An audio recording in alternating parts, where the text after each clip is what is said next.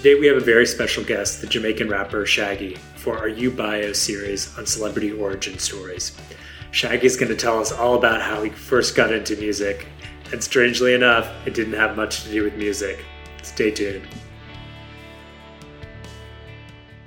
Um, I went to Erasmus Hall in Brooklyn.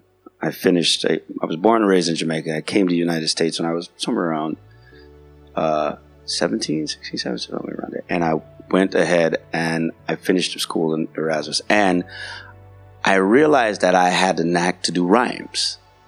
So I would go to the lunchroom and they would beat the bench and I would spit rhymes and people would gather around.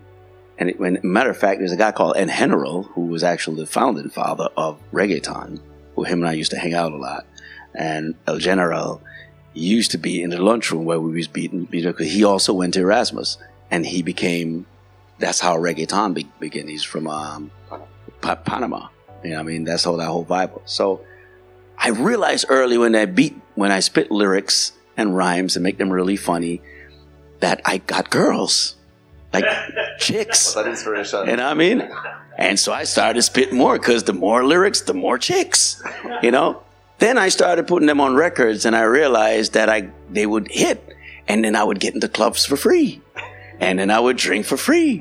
And then I walked out of there with the hottest chicks. And I'm like, this is great. I didn't even get paid. and then I realized that, you know, after I did those, I would, you know, I ended up doing Oh Carolina, and that became a big hit.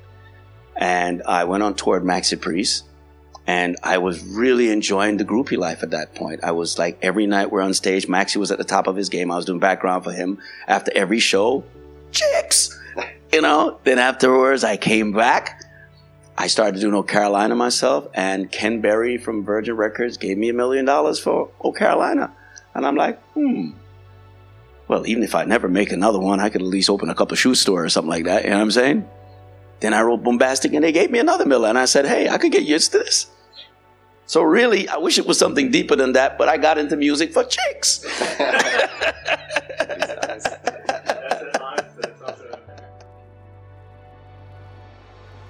Our uBio series is hosted by Eric Mears and produced by Zoltan Lucas.